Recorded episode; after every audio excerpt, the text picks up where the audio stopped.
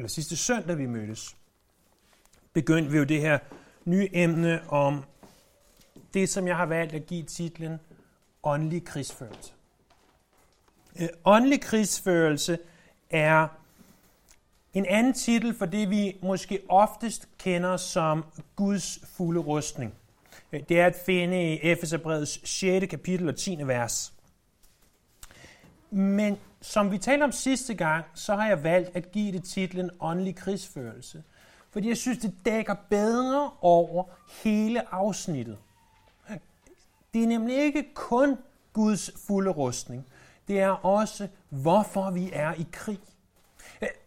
Inden vi sådan for alvor går i gang med det, vi egentlig skal tale om i dag, så bare lige lad os huske på, hvad er det for en krig, vi befinder os i. Det er for det første en åndelig krig. Vi talte sidste gang om, hvordan at det, som er materielt, materielt er det, vi kan se og røre ved, det er for os oftest langt mere virkeligt, end alt det, vi ikke kan se. Sådan langt hen ad vejen i hvert fald. Så at det, som, det, som er fysisk, det er også det, vi, vi rører ved. Og, og det, vi øh, fornemmer, og det, vi fokuserer på, og det, vi oftest bruger vores tid på. Sådan er det ikke alle steder i verden. Der er nogle steder i verden, hvor de godt forstår, at der er en anden åndelig dimension. Det kunne for eksempel være øh, i visse steder i Afrika, øh, eller i måske stadigvæk i visse steder i Sydamerika, hvor at, at man oftere er klar over, at der er det, vi vil kalde mere mellem himmel og jord. Men fordi vi bor i en del af verden, hvor at vores iPhones, eller øh, vores øh, fjernsyn, eller vores biler, eller vores huse, det er det, der har størst betydning for os. Langt hen ad vejen, desværre så er det også det, som vi først og fremmest ser som noget virkeligt. Og så glemmer vi, at der er en, det vi kalder åndelig dimension. Og i den åndelige dimension, som er lige så virkelig som den materielle dimension, det er der, at Satan han regerer. Ikke regerer som I bestemmer, men I regerer som I virker. Det er der, at han kæmper imod os hvor at han går ind og prøver på at genere vores liv. Og det er derfor, at det ikke bare er en åndelig krigsførelse, men det er også en krigsførelse, fordi han kæmper imod os. Således at du måske i morges, øh, da du stod op, og det for det første var blevet vintertid, og for det andet var tid til, at du skulle til at i kirke, tænkte, hvorfor er søndage for den kristne næsten værre end mandag for andre mennesker. I ved, vi siger altid det her, når det er en rigtig mandag i dag. Men i hvert fald hjemme hos os, så er det næsten altid om søndagen, at alle udfordringerne opstår. Fordi vi har en fjende, der kæmper imod os. Ikke bare imod min familie, men også imod jer. Han vil gøre alt for at splitte os ad, for at ødelægge det for os, for at få vores tanker til at flyve, til at Endda nu, hvor du sidder her i kirken og egentlig burde lytte til Guds ord, så sidder du og tænker på frokosten, på kagen bagefter, øh, på hvorfor at andre gør, som de gør, og hvorfor nogen har deres papirbibler, og hvorfor nogen har deres iPhone-bibler, og alle mulige ting, der får dine tanker væk fra det sted, hvor dine tanker egentlig skulle være. Der er en god sandsynlighed for, at årsagen til, at vores tanker flyver, som de gør, er fordi, at Satan og hans dæmoner gør alt, hvad de kan for at få os draget væk fra Herren og de ting, der handler om Herren.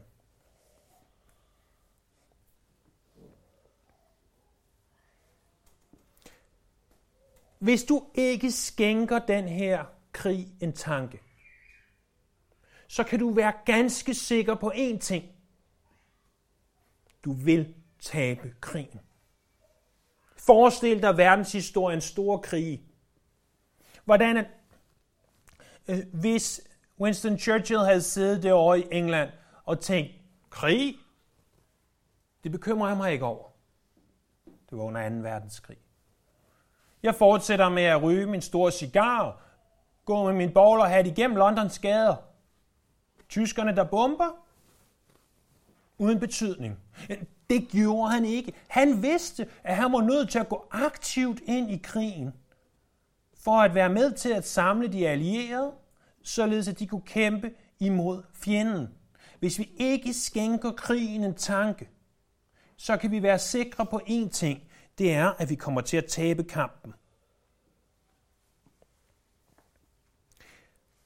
Der, hvor vi får vores tekst fra, både i dag og de næste mange gange, er fra Efeserbrevets 6. kapitel og 10. vers.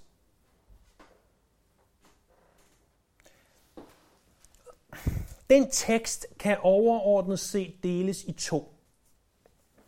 De første fire vers, altså vers 10-13, det er en generel befaling, og vers 14-20, det er en detaljeret instruktion.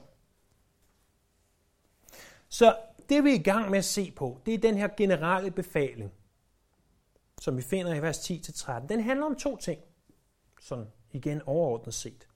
Det er for det første, altså vers 10-13, en forberedelse til krigen, og så også årsagen til, at vi kaldes i krig. Vores fokus den her morgen begynder på at være med at være vores forberedelse til krigen. Fordi det er ikke sådan, at vores herre og frelser, han siger til os, i øvrigt, I er i krig. Held og lykke med det. Jeg håber, det går jer godt.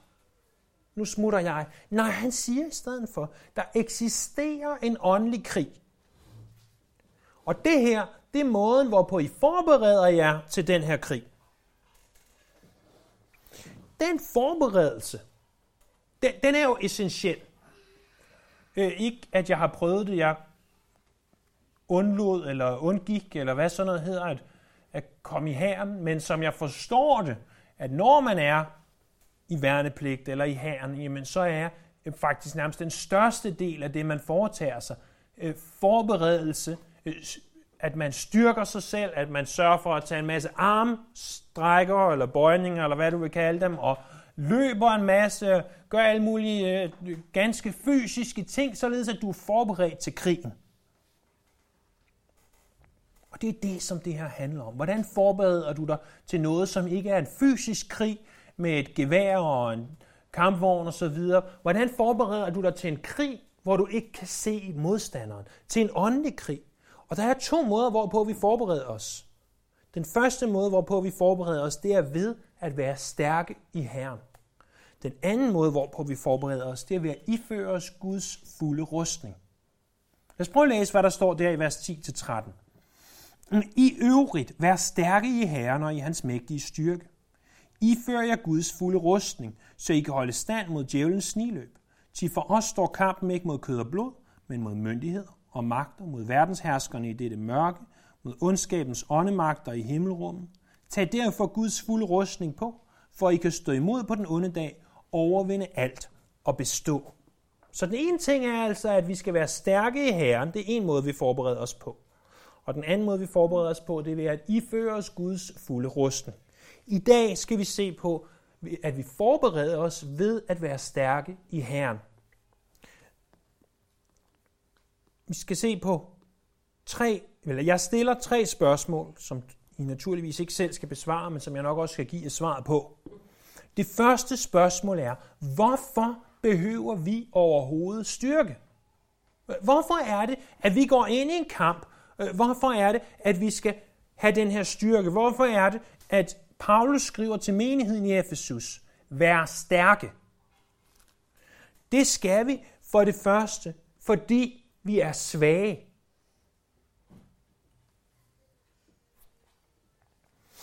Kan I huske, da David var på vej til at kæmpe imod Goliat? Der i 1. Samuels bog, kapitel 17, i måske en af de mest berømte eller berygtede beretninger fra det gamle testament. Jeg ved i hvert fald fra, for min ældste, er det en af hendes favoritberetninger i Bibelen. Hvordan er den lille dreng David og den kæmpe store kæmpe Goliat mødes på slagmarken.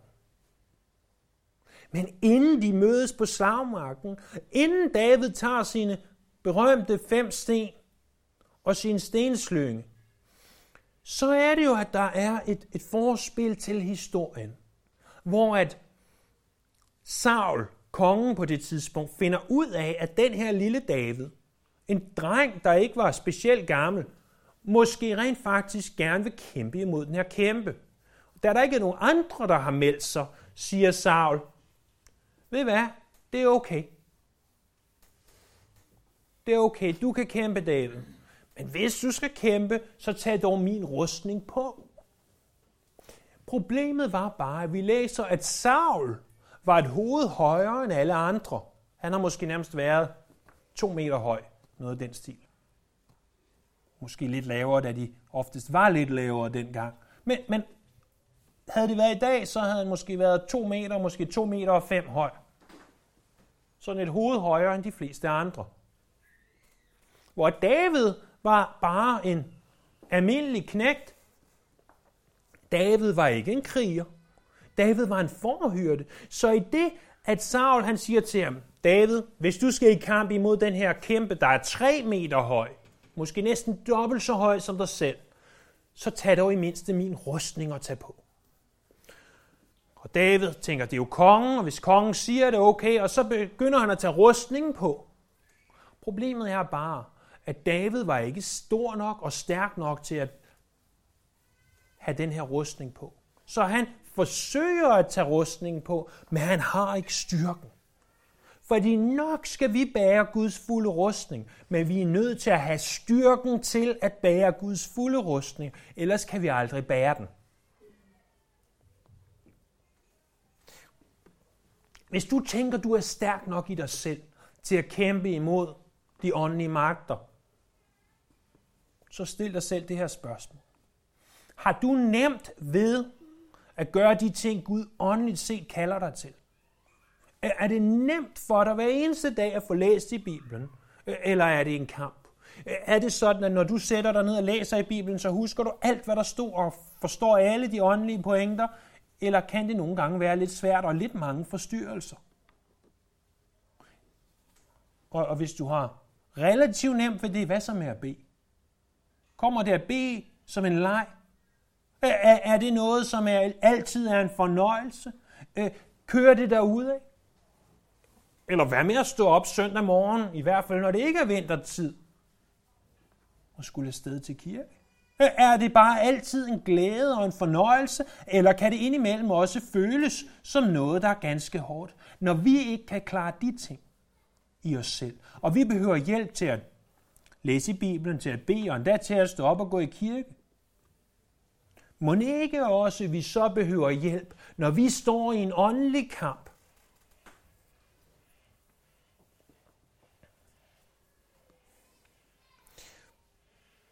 Hvis du fristes til at tro, at du kan vinde den åndelige kamp med et nytårsforsæt, eller ved at du tager dig sammen, så tager du grueligt fejl. For i os selv er vi ganske svage. Så det første svar, det er altså, hvorfor behøver vi styrke? Og spørgsmålet det er, hvorfor behøver vi styrke? Og det første svar er, du behøver ganske simpelt styrke, fordi du er svag.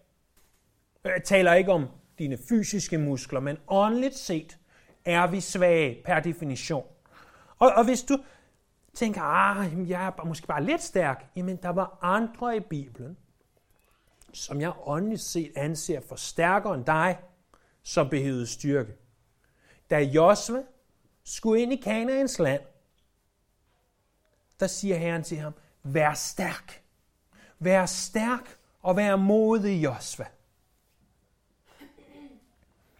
Og David selv senere i sit liv, lige inden han bliver konge over Israel, siger Herren til ham, øh, eller i en krig mod Amalekitterne, hvor de har brændt hans by, stjålet øh, hustruerne i byen, og alt bare så skidt ud af folket, altså Davids egen folk, de øh, ikke synes, at det kørte sådan specielt godt, og de bliver sure på David, så står der, David hentede ny styrke hos Herren.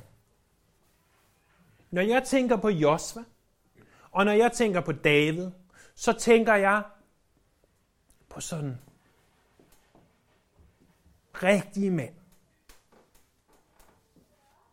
Så nogen, der kunne gå igennem Jordanfloden og besejre Jericho. Så nogen, der kunne slå en løve ihjel med sine bare hænder.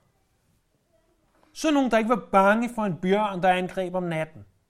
Så nogen, der stod foran Herrens herrefører og gjorde, hvad han sagde. Så, så nogle mænd. Og de mænd var ikke bange for at indrømme, vi behøver styrke i Herren. Ellers klarer vi ikke de kampe, vi står for. Og hvem i alverden er vi? At være så tåbelige at tro, at vi har styrken i os selv, når den styrke, vi behøver, kan findes et andet sted. Men der er et tredje svar på, hvorfor vi behøver styrke. Det er ikke bare, at vi er svage. Det er ikke bare, at andre behøver styrken, men vi behøver også den her styrke, fordi vores fjende er stærk. Tror I, at Goliat han tænkte den dag, da David kom løbende imod ham? I dag skal jeg virkelig tage mig sammen. I dag løfter jeg ekstra meget jern for at være ekstra stærk. Og i dag spiser jeg en meget proteinfyldt morgenmad, fordi i dag behøver jeg ekstra styrke, fordi den her store frygtindgydende David kommer løbende imod mig. Næppe. I stedet for så siger Goliat noget i retning af det her til ham. Tror du, jeg er en hund, siden du kommer til mig med den der kæp, du har? Han gør nar af David, fordi Goliath tænkte i sig selv, jeg har styrken.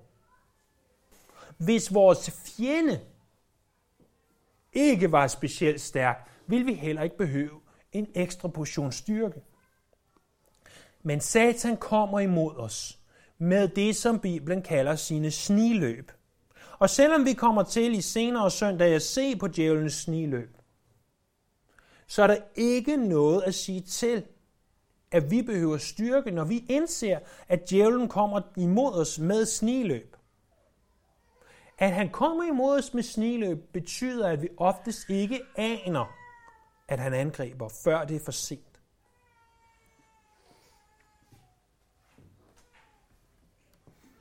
Har du måske prøvet at sidde der og læse i din bibel, og måske have, have det, som man som kristen anser for en rigtig god andagstund, hvis I kender det ord. Andagt er læse i Bibelen og bede. Vær tid sammen med Herren. Og, og du sidder der og har læst i din Bibel, og du har bedt for bagefter at tænke, sikke en god kristen jeg er. Jeg fik læst min Bibel i dag, jeg fik bedt. Sådan, guldstjerner til mig. I det øjeblik, du tænker det, der er Satan kommet til dig med sit sniløb og taget det, som skulle have været noget godt og noget nobelt og noget ædelt. Og så har han angrebet dine tanker og fået dig til at fylde sig det, som er stolthed eller hovmod. Det kunne også være, at du lever med en uoverstigelig frygt for fremtiden og hvad den bringer.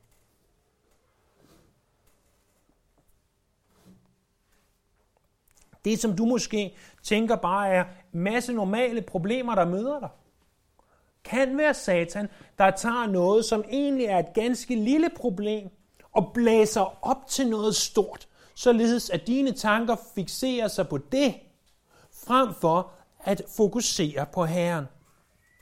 Der er også en tredje måde, og der er mange måder, og vi skal se på flere af dem senere, ikke i dag, men en anden dag.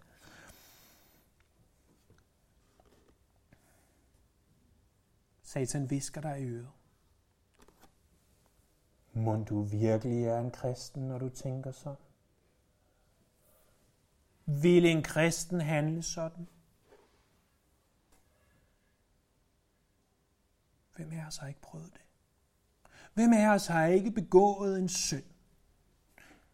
Og tænkt en tanke, gjort en handling, efter vi har siddet og rystet på hovedet måske grædt eller se ned i vores hænders mørke og tænkt, åh, oh, en ægte kristen ville aldrig have handlet sådan. Og det er oftest satans sniløb, der påvirker dig. Og fordi din fjende angriber dig på den måde, så behøver du styrke. Han har 6.000 års erfaring.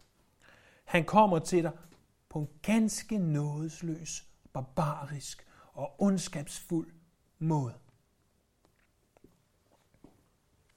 Det andet spørgsmål er, hvor finder vi så den styrke, vi så desperat behøver? Vi behøver styrke, fordi vi er svage, fordi andre behøver den, og fordi at vores fjende er stærk. Men hvor i alverden finder vi styrken? Det er det, som han skriver, når han skriver, være stærke i Herren. Øh, jeg kan forsikre dig om, at du finder ikke styrken i dig selv. Vi er jo svage. Og den styrke er nødt til at komme fra en udefrakommende kilde. Ingen af os forhåbentlig vil være tåbelige nok til at tro, at skulle vi flytte en en ton tung sten, at vi så gik hen med vores barnæve og forsøgte at løfte stenen. Nej, vi vil være nødt til at have en udfrakommende kilde af styrke. For eksempel en eller anden form for kran til at løfte stenen. Ellers ville det ikke kunne lade sig gøre.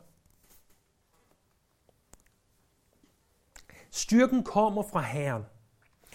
Men den kommer ikke fra Herren på en passiv måde. Det er ikke sådan, at du bare sætter dig ned og siger, vær stærk i Herren, vær stærk i Herren, vær stærk i Herren, vær stærk i Herren, vær stærk i... Det er ikke den måde, hvorpå at vi modtager den her styrke i Herren. Vi kaldes til at være stærke, til at iføre os rustningen, til at holde stand. Og det gør vi ikke i egen kraft, men i Guds kraft. Når Paulus et andet sted skriver til menigheden i Filippi, Derfor, mine kære, I som altid har været lydige, arbejd med frygt og bæven på jeres frelse. Ikke blot som da jeg var til stede, men endnu mere nu i mit fravær. For det er Gud, der arbejder i jer, både at ville og at virke for hans gode vilje. Det er et samarbejde, hvor at Gud giver dig styrken i det, du overgiver dig til ham, og i det, du overgiver dig til ham, så giver han dig styrken. Hele pointen med det her er, at den styrke er at finde i Herren. Og netop det er så centralt i det her brev. Så prøv en gang at bladre tilbage til kapitel 1 af Efeserbrevet.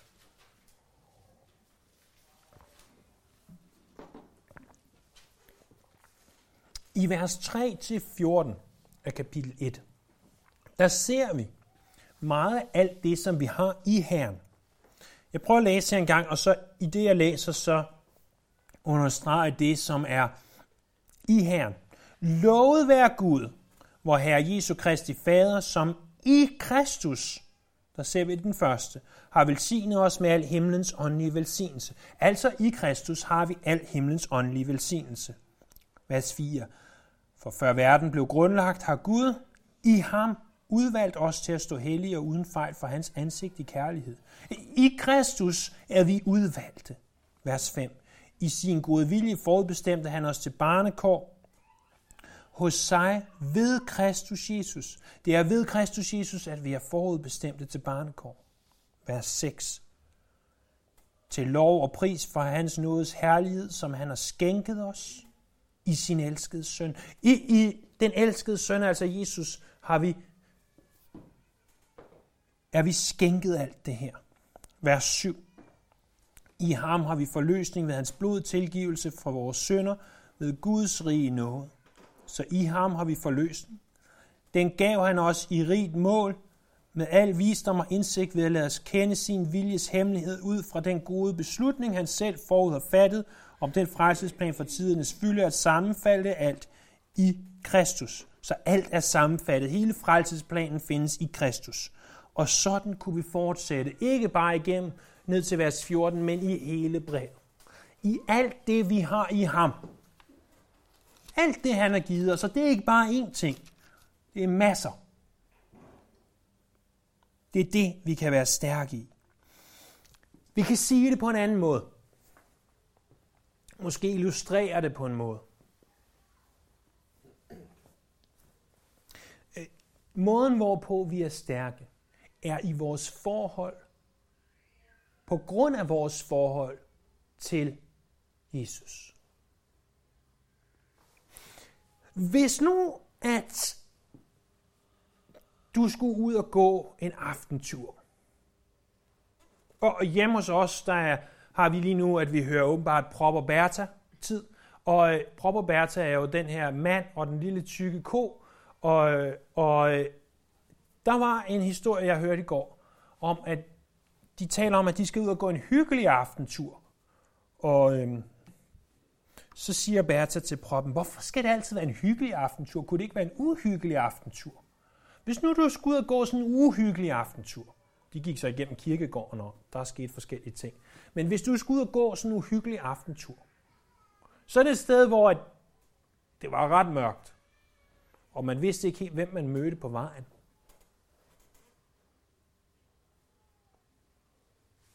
Vil du så helst gå den aftentur sammen med sådan en, en relativ svækling som mig, der ikke kunne gøre noget som helst, eller sammen med sådan nogen som øh, Jonas og René, som nok kunne forsvare dig, hvis, hvis der rent faktisk skulle ske noget. Jeg ved godt, hvem jeg vil vælge.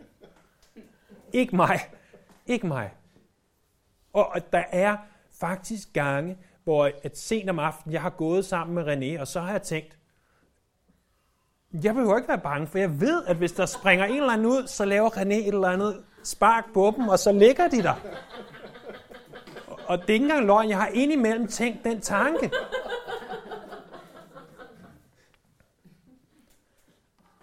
I må ikke sige det til René, så bliver han bare alt for stolt. Men, men så tænk en anden tanke. Hvis du skulle gå igennem livet med nogen, hvis din styrke skulle afspejles i den person, du havde ved siden af dig,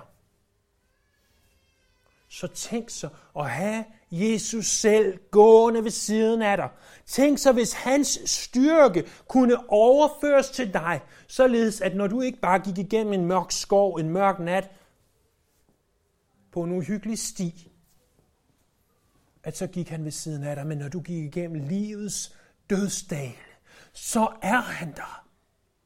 Tænk over det. Tænk, hvor fantastisk det ville være. Fordi det leder os til det tredje og sidste spørgsmål. Hvilken styrke er der tale om? Og det er det, vi ser i den sidste del af vers 10. Vær stærke i Herren og i hans øh, mægtige styrke. For at kunne forstå den styrke, som vi kan modtage i Jesus, så er vi nødt til at forstå lidt mere om de her ord. Øh, den styrke, der er tale om, det er hans mægtige styrke. Det græske ord, der bruges for styrke, øh, det er et ord, der betyder basal styrke, som ligger klar til at blive brugt. Den styrke, som er til rådighed. Og, og hvis vi skal blive ved med at prikke lidt til sådan nogen som Jonas og René, som er væsentligt stærkere end jeg, så, øh, så er de jo gode, som dagen er lang, når vi fjoller rundt her og snakker sammen her. Men jeg ved også godt, at i dem er der gemt en væsentlig større styrke, end hvad jeg har til rådighed. Øh, således, at skulle vi pludselig opstå en situation, hvor at styrke var en nødvendighed, så har de den styrke gemt i sig.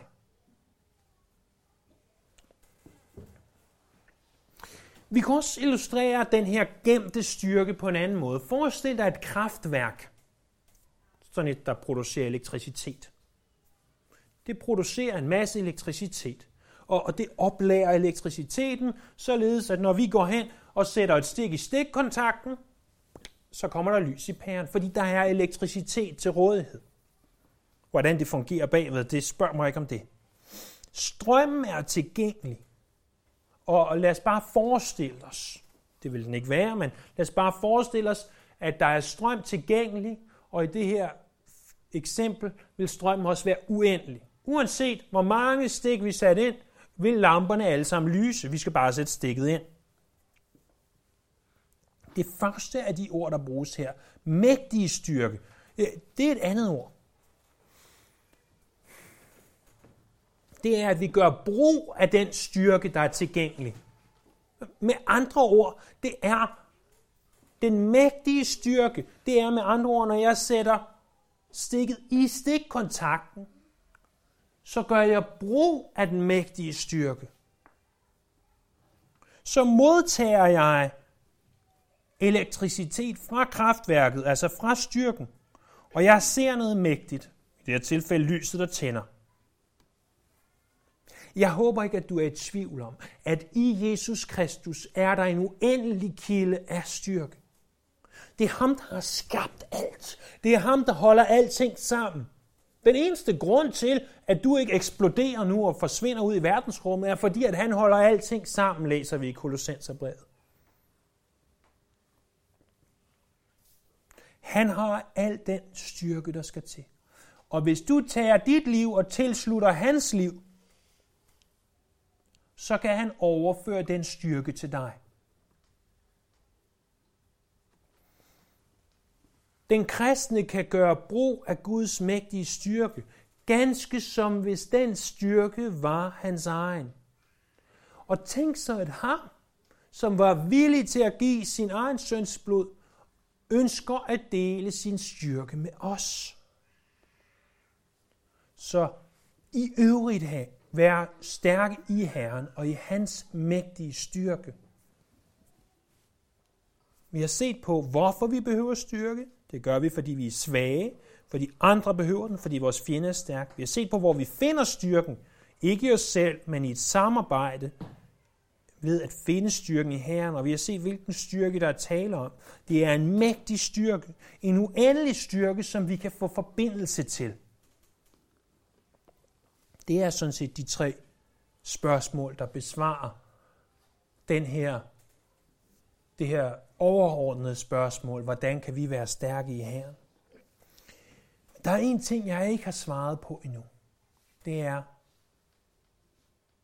hvordan tilkobler du dig styr? Tænk, tænk så, hvis du aldrig havde set et stik før til en stikkontakt. Og du sidder der og kigger på de to pinde der på, på stikkontakten og prøve at røre ved dem, og måske hvis du ikke vidste bedre, stikke dem op i næsen, og hvad man ellers skulle finde på med en stikkontakt. Hvis du ikke anede, hvad den var til. Eller øh, ind i selve stikkontakten, der prøv måske at stikke dine fingre ind i den og finde ud af, at det er ikke specielt morsomt, hvis det i hvert fald er en gammeldags stikkontakt. Det, det første det, du finder ud af, at de to ting passer sammen. At du ser miraklet lys.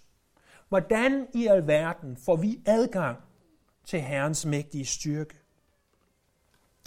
Der er fem skriftsteder, som jeg ganske kort her til sidst vil dele med jer, der, der fortæller om, hvordan vi får adgang til hans mægtige styrke. I må gerne slå op, men jeg giver ikke specielt tid til at bladre for at finde stederne. Skriv dem ned, hvis du vil læse dem senere. Det første er Zakarias kapitel 4, vers 6 der sagde han det der herrens ord til Zerubbabel, ikke ved magt, ikke ved styrke, men ved min ånd, siger herskers herre. For det første modtager vi styrke fra Herren igennem hans ånd. Det andet er at finde i Nehemias bog, kapitel 8, vers 10. Da sagde han til dem, gå hen og spis fede retter og drik sød vin og send noget af det til dem der ikke, send noget af det til dem, der ikke har noget, for denne dag er hellig for Herren. Vær ikke bedrøvet, for glæde i Herren er jeres styrke. Det, at vi glædes i Herren, det giver os styrke. Det tilkobler os til Herrens styrke. Det er det, at vi modtager, øh, det er det, vi indser, hvad vi har modtaget fra ham, og hvad han har gjort, og hvor meget han elsker os, der skaber den glæde, der giver os den styrke, der er så ganske nødvendig. Øh, det tredje er fra Daniels bog, kapitel 11, vers 32. Her læser vi, Dem, der har handlet ugudeligt mod pakten, bringer han til frafald og smir, men det folk, der kender sin Gud og står fast i hans ord. De indsigtsfulde i folket bringer mange til at forstå det, selvom den tid bliver offer for svær og flammer og fangenskab og rov. Og det, der er hele ideen her, det er, at dem, der kender sin Gud, dem giver han styrke. Vi har et inderligt tæt forhold til Herren igennem hans ord, igennem bøn, igennem fællesskabet med ham. Det er der, du finder styrken. 1. Peters brev, kapitel, 1, eller kapitel 2, vers 2 og 3, ser vi, at Som nyfødte børn skal vi hige efter ordets rene mælk, for at I ved den kan vokse op til frelse, så sandt er I har smagt, at Herren er god. Igennem ordet, igennem det at læse i Bibelen, igennem det at lytte til forkyndelse, der tilkobler vi os Herren.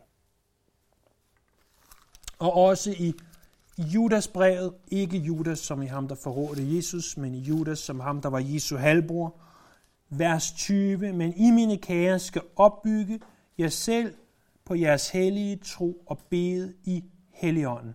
I det vi opbygger os selv, i det vi lever hellige liv, så tilkobler vi os den styrke, som er i Herren. Ganske kort for at opsummere. Ved ånden modtager vi styrke, ved at glædes i Herren, ved at tænke over, hvad han har givet os, modtager vi styrke. Ved at kende ham, ved at have et tæt forhold til ham, modtager vi styrke. Ved åndelig mad modtager vi styrke, og ved at leve en, et, et retfærdigt liv modtager vi styrke. Hvorfor var det nu, vi har brug for al den her styrke? Fordi vi står i en åndelig krig. Og hvis vi ikke har styrken, så kan vi ikke bære rustning. Og hvis vi ikke kan bære rustning, så taber vi krig. Vær stærke i Herren og i hans mægtige styrke. Lad os bede. Himmelske Far, du som ikke sparede din egen søn.